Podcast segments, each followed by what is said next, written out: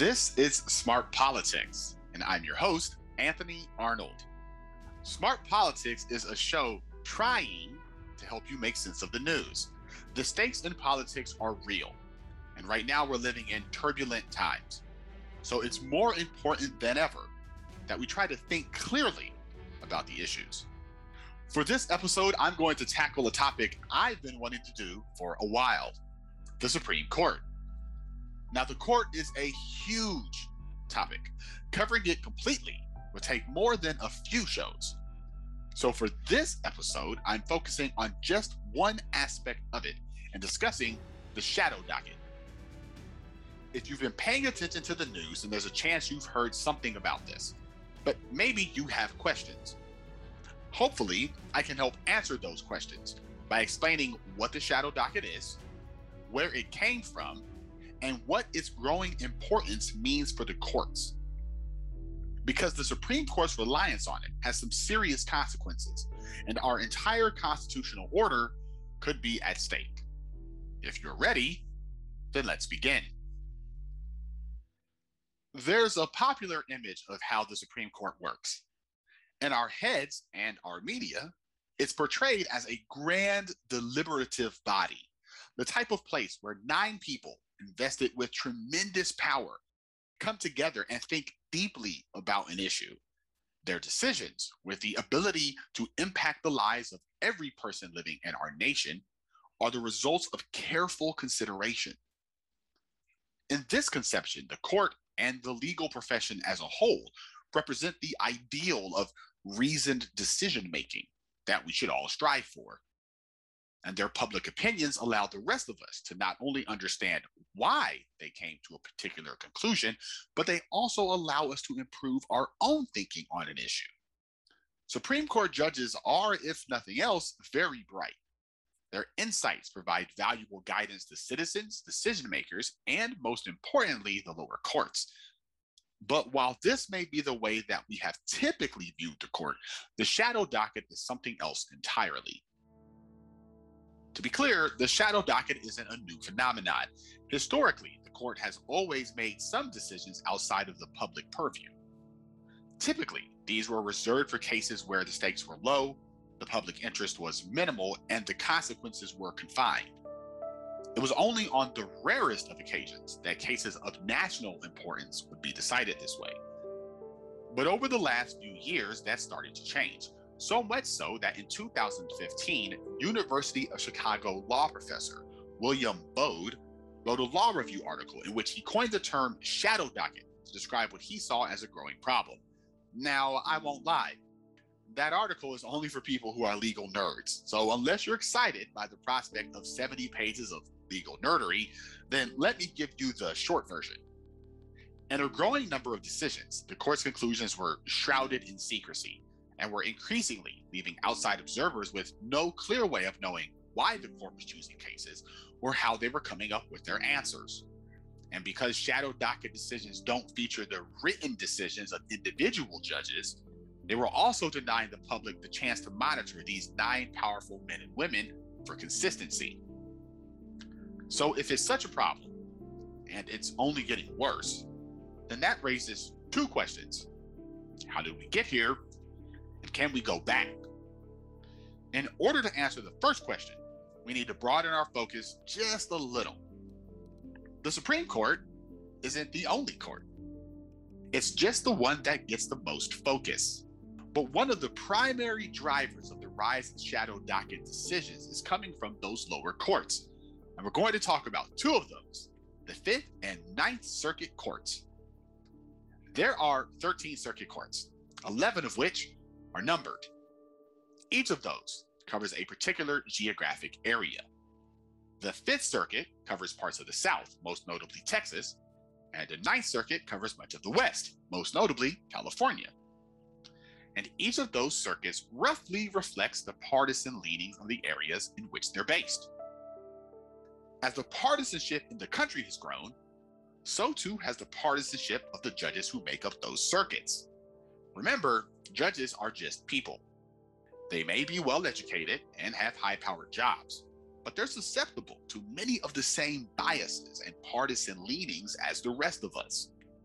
They're a reflection of the society in which they live. So as we drift further away from each other, the judges do as well. For these two respective courts, that means that we're seeing more decisions coming from each court that are political in nature.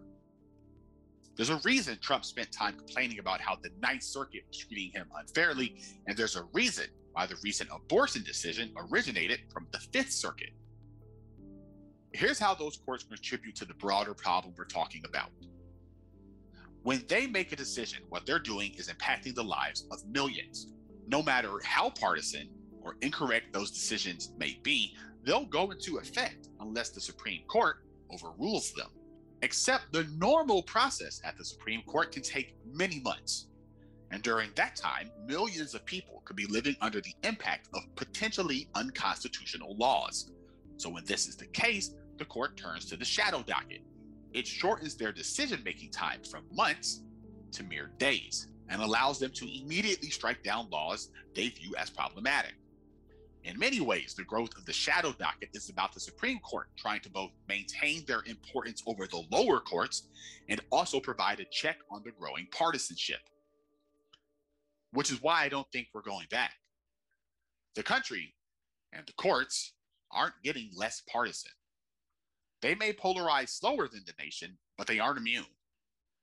They don't exist in their own little bubble universes free from society. As the polarization process continues, it's reasonable to believe that the lower courts will continue down the path they're currently on. That means more controversial decisions like the abortion one. It means more laws of questionable legality, and it means a greater chance for our rights to be infringed upon. And because the Supreme Court won't ever allow lower courts to supersede them, that means they'll increasingly be asked to intervene. It's a spiral, or more troublingly, a possible death loop. So what does this mean for the courts? For the courts, it means there's a real danger of losing legitimacy. Our court system functions on faith. A judge cannot enforce his or her decision. Just because they say something is true doesn't actually make it so. They rely on us, the citizens, to respect their wisdom and authority. But if courts continue to engage in behavior that's not only openly partisan, but possibly unconstitutional, then that will eventually cause people to lose that faith. twenty years ago, the Supreme Court had an approval rating of sixty-two percent at a time when other branches of government couldn't dream of that number. It's been dropping ever since then, though, and it dipped down to forty-nine percent earlier this year. And that lack of approval is due to the fact that both parties are equally frustrated. If that number continues to drop, and our recent court developments wouldn't seem to make that less likely, then eventually we'll reach a point where Americans and their leaders will simply decide that the Supreme Court has no real power in their lives. At that point, we have abandoned our constitutional structure entirely. Maybe you think that sounds dramatic. Maybe you think I'm exaggerating. What I'd say is that our system really is a careful network of checks and balances. And as long as every branch is performing their function, the system not only works, but it's self-renewing. It produces confidence among us, the citizens. In return, we continue to participate in the system, which allows future leaders to exercise their power as they see fit. Right now, though, the balance is dangerously off. We have two branches where public faith and confidence has been cratering for decades now. And the lack of energetic governance is a real problem. The lack of action leads to a further lack of faith, which leads to the kind of cycle we're stuck in now. For a while, the courts more or less floated above the fray, and were seen as the last holdout against those forces that rocked the other branches. But now that's changing. And if the courts should succumb to those same forces, then we'll be stuck with three branches entirely devoid of public support. At that point, what sort of legitimate government do you even have left? In Federalist Number seventy-eight, Alexander Hamilton tried to address concerns about the potential power of the court, and I'm going to read a passage from his writings right now. Whoever attentively considers the different departments of power must perceive that the judiciary, from the nature of its functions, will always be the least dangerous to the political rights of the Constitution. Now look at our courts today.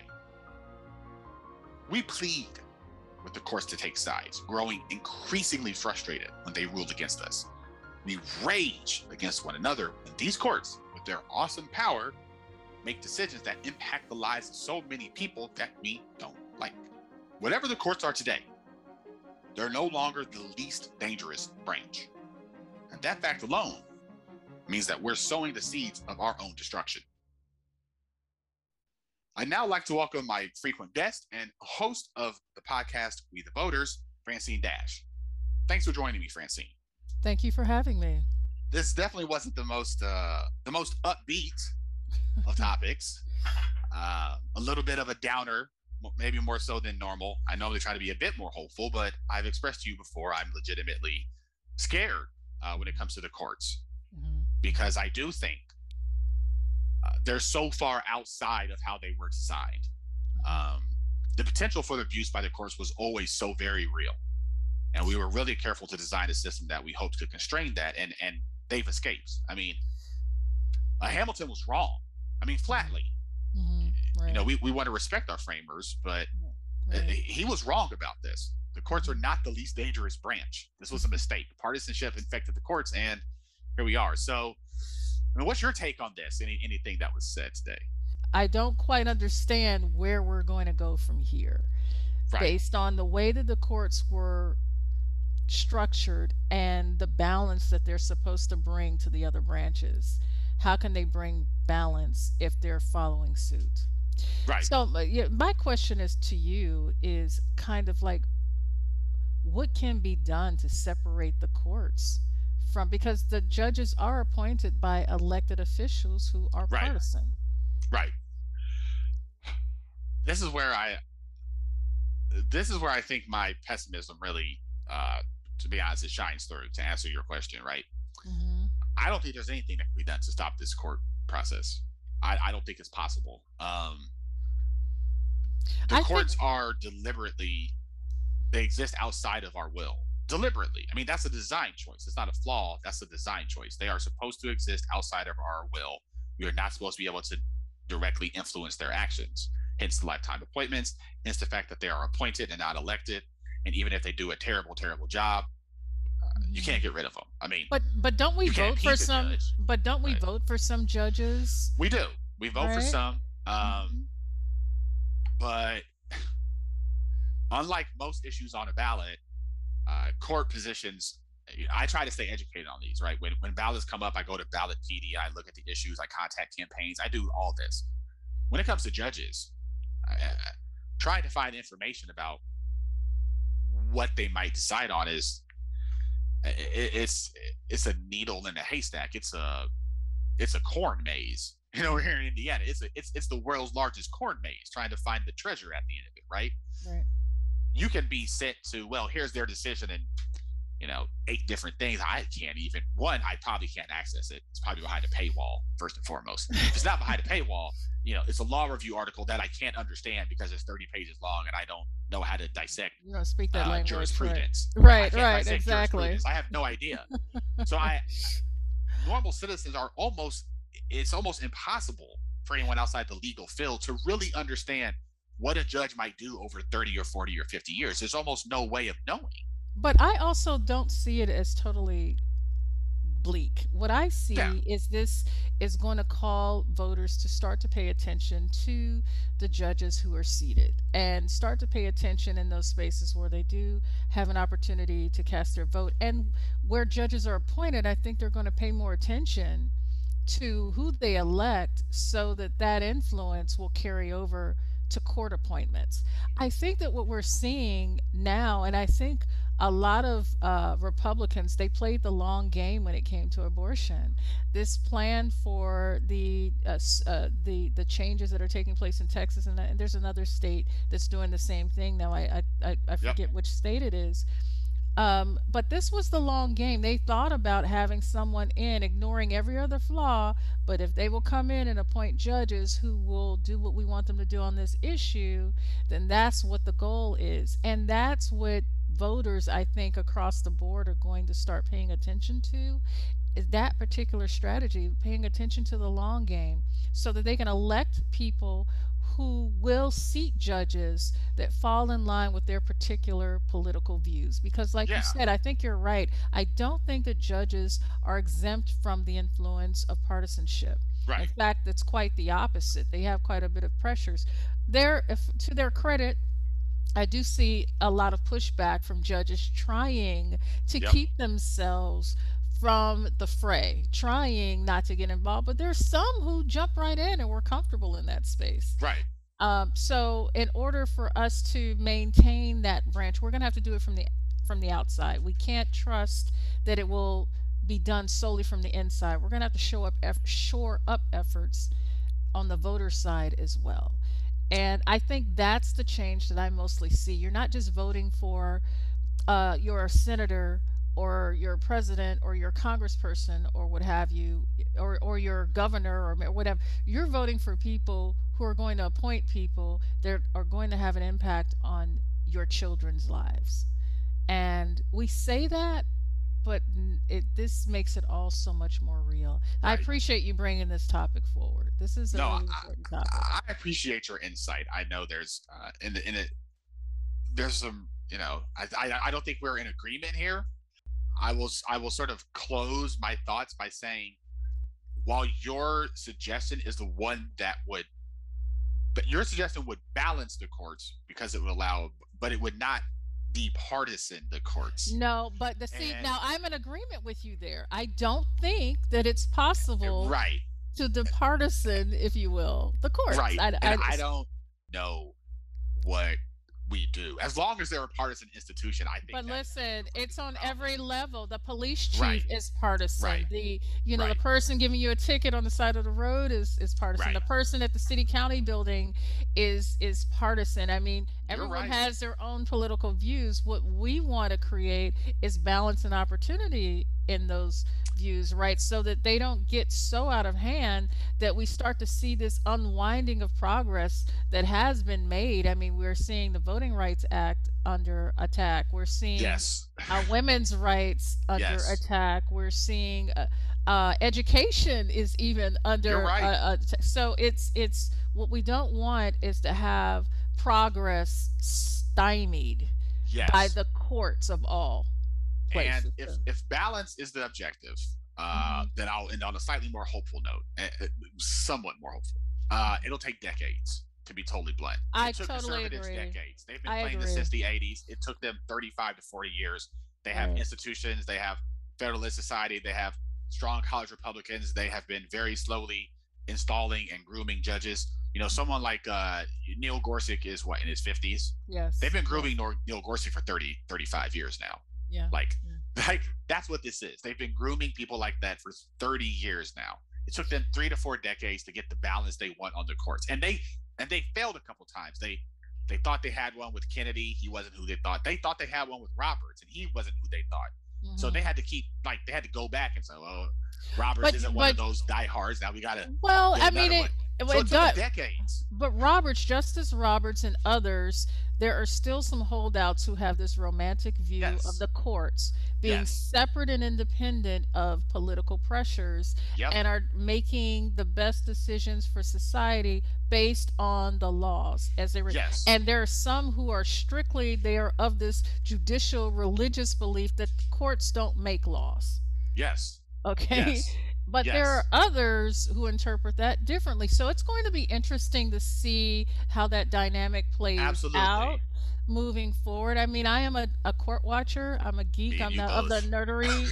yeah. So I, I, I'm watching. I'm watching like tennis. I'm watching the game, and oh. I'm going to see what's going to be going on over the next five to ten years.